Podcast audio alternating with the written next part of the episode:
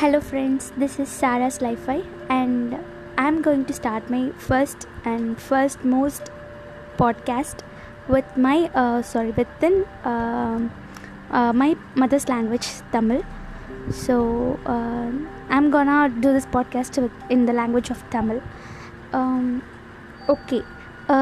இன் நம்மளோட அஹ், இந்த பாட்காஸ்டிங் சேனலில் நம்ம வந்து நிறைய பார்க்க போகிறோம் முக்கியமாக இந்த ஹாரபிளான வேர்ல்டில் எவ்வளோ ப்ராப்ளம்ஸ் இருக்க ஒரு வேர்ல்டில் மனசு கஷ்டத்தை தேடி மனசு கஷ்டத்துலேயே தான் போய்கிட்டு இருக்கு இல்லையா? அதை நம்ம எப்படி ஹீல் பண்ண போகிறோம் எவ்வளவோ பேருக்கு வந்து ஷேர் பண்ணிக்கிறதுக்கு கூட நிறைய பேர் இருப்பாங்க. ஆனால் நிறைய பேருக்கு தன்னோட மனசு ஆழத்தில் இருக்க விஷயங்களை ஷேர் பண்ணிக்க அவ்வளோவா முடியாது. ஸோ அந்த மாதிரி இருக்க பர்சன்ஸ் கிட்ட நம்ம வந்துட்டு ஒரு ஃப்ரெண்ட்லியாக அவங்களோட ப்ராப்ளம்ஸை கேட்டு தெரிஞ்சுட்டு நம்ம ஒரு ஃப்ரெண்டாக அவங்களுக்கு இருந்து அவங்களோட ஸ்ட்ரெஸ் எல்லாத்தையும் போக்கி வைக்கலாம். இதெல்லாம் ஏன் நான் சொல்லிகிட்ருக்கேன் நம்ம என்ன பெரிய ஃபிலாசபி கிளாஸ் அங்கே எடுக்க போகிறோம்னா அது கிடையாது. என்னோடய லைஃப்பில் ஷார்ட் லைஃப் தான். ஆனால் இந்த ஷார்ட் லைஃப்பில் நான் நிறைய ப்ராப்ளம்ஸ் என்னோடய லைஃப்பில் நான் ஃபேஸ் பண்ணேன். அந்த மாதிரி கட்டத்தில் என்னோட மனசில் இருக்க விஷயங்களை நேர்மையாக என்னால் யார்கிட்டையுமே ஷேர் பண்ணிக்க முடியல. எனக்கு ரொம்ப கஷ்டமாக இருந்துச்சு. நமக்கு உண்மையாக ஒருத்தங்க இருக்க மாட்டாங்களா? நான் ஷேர் பண்ணிக்க என்னோடய சந்தோஷத்தை ஷேர் பண்ணிக்க ஆயிரம் பேர் என் கூட இருந்தாங்க. ஆனால் என்னை சுற்றி இருக்க ஒவ்வொருத்தரும் என்னோடய ஹாப்பினஸை ஷேர் பண்ணிக்கிட்டாங்க. என்னோடய ரியாலிட்டியாக என் மனசில் இருக்க ஒரு கஷ்டத்தை யாருமே வந்து ஷேர் பண்ணிக்கல. ஸோ இதே மாதிரி என்ன மாதிரி என்னை விட பயங்கரமான ஸ்ட்ரெஸ்ஸில் இருக்க ஆயிரம் பேர் இருப்பீங்க இல்லையா? நீங்கள் என்னோட கனெக்ட் ஆகலாம். இந்த பாட்காஸ்ட் மூலயமா நாம் அவங்களோட ஸ்ட்ரெஸ்க்கு ரிலீஃப் கொடுக்கலாம். நிறைய டிஃப்ரெண்ட் டிஃப்ரெண்ட்டான பர்சனல் விஷயங்களை இதில் நம்ம ஷேர் பண்ணிக்கலாம். ஓகே ஃபர்ஸ்ட் எபிசோட் இது நம்ம எப்படி ஸ்டார்ட் பண்ணலாம்? கொஞ்சம் இன்ட்ரெஸ்டிங்காக போகலாமா ஒரு குட்டி ஸ்டோரி லெட் மீ சிங்க குட்டி ஸ்டோரி ஓகேயா ஆனால் இப்போ நான் லெட் மீ டெல்ல குட்டி ஸ்டோரிக்குள்ளே போகிறேன் ஃபர்ஸ்ட் நான் ஒரு பொண்ணோட ஸ்டோரியை உங்கள் எல்லாருக்கும் சொல்கிறேன் கஷ்டம் கஷ்டம்னு நிறைய பேர் போயிட்டுருப்பீங்க நிறைய பேரோட ட்ராக்கில் நம்ம செலக்ட் பண்ண ட்ராக்லேயே நம்மளால் கரெக்டாக ஜேர்னி பண்ண முடியாமல் இருக்கும். லைஃப் அடுத்து மூவ் ஆன் ஆகிறதுக்கு எதுவுமே இல்லை. நமக்கு அவ்வளோ தான் இதுதான் லைஃப் இதே நம்ம ரொம்ப கஷ்டமாக இருக்குது நம்மளால் வாழ முடியலன்னு எத்தனையோ பேர் யோசிச்சுட்டு இருப்பீங்க. உங்களுக்காக இந்த குட்டி ஸ்டோரின்னு எடுத்துக்கலாம். ஒரு சின்ன பொண்ணு. அவங்க அப்பா அம்மா அந்த பொண்ணு வந்துட்டு அவங்க அப்பா அம்மாவுக்கு ஒரே பொண்ணு.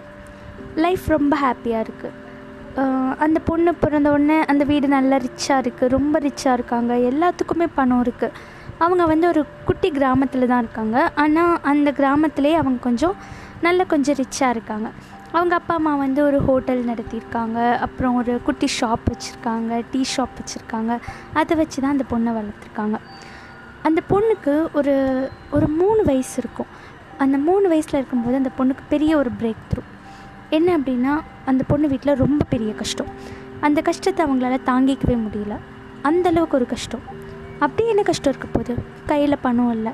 வீட்டில் சாப்பாடு இல்லை.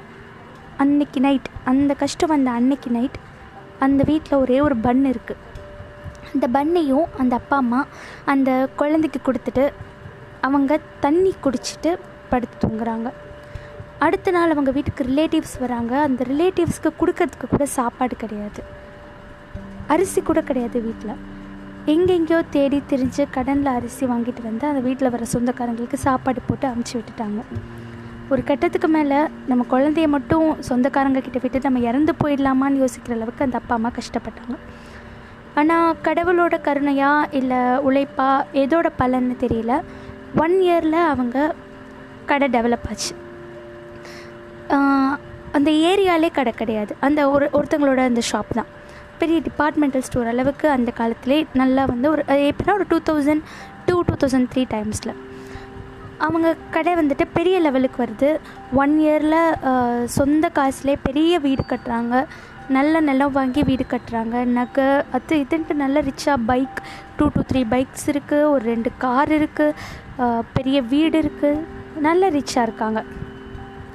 அதுக்கப்புறம் ஒரு டென் டு டுவெல் இயர்ஸ் கிட்டே லைஃப் ஹாப்பியாக போயிட்டுருக்கு அந்த பொண்ணு கரெக்டாக டென்த் படிக்கிறாள் அந்த பொண்ணு டென்த் முடிக்கிற டைமில் அடுத்த பிரேக் த்ரூ ஃபர்ஸ்ட் சந்தித்த பிரேக் த்ரூ மாதிரி இப்போ ஒரு பெரிய பிரேக் த்ரூ பேங்க்கில் லோன் வாங்கி வச்சு லோன் கட்ட முடியலை அந்த வீட்டில் பைக்கு டியூவில் எடுத்து பைக்கும் கட்ட பைக்குக்கும் பணம் கட்ட முடியலை.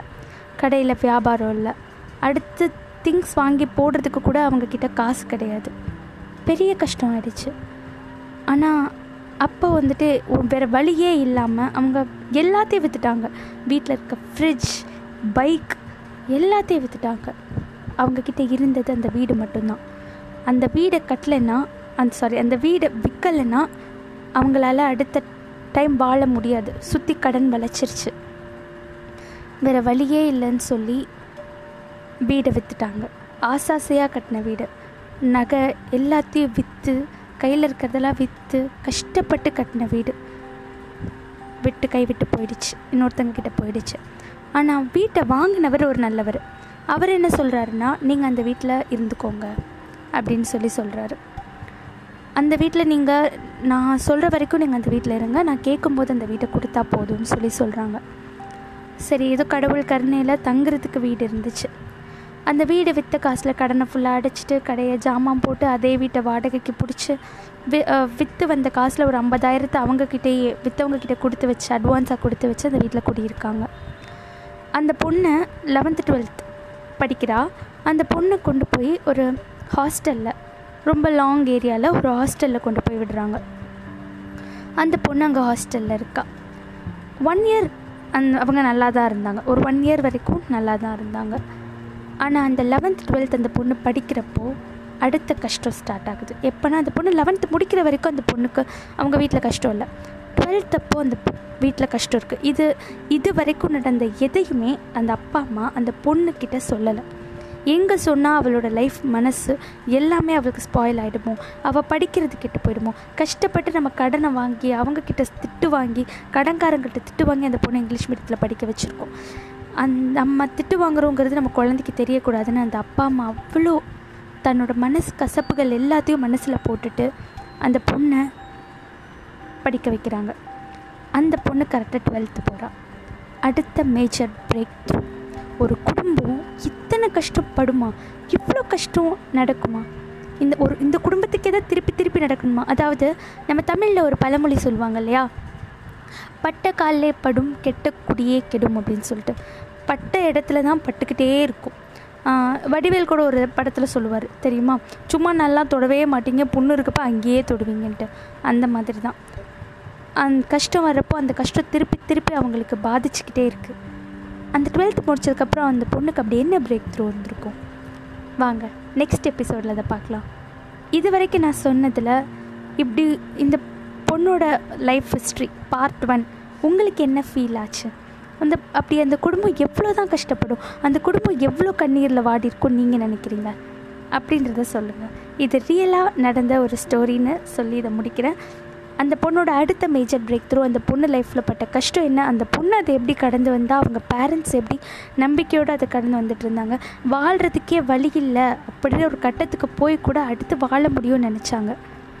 வாங்க நெக்ஸ்ட் எபிசோடில் இந்த பொண்ணோட ஸ்டோரி பார்க்கலாம். Until then, bye from Sarah. This is Sarah's Life.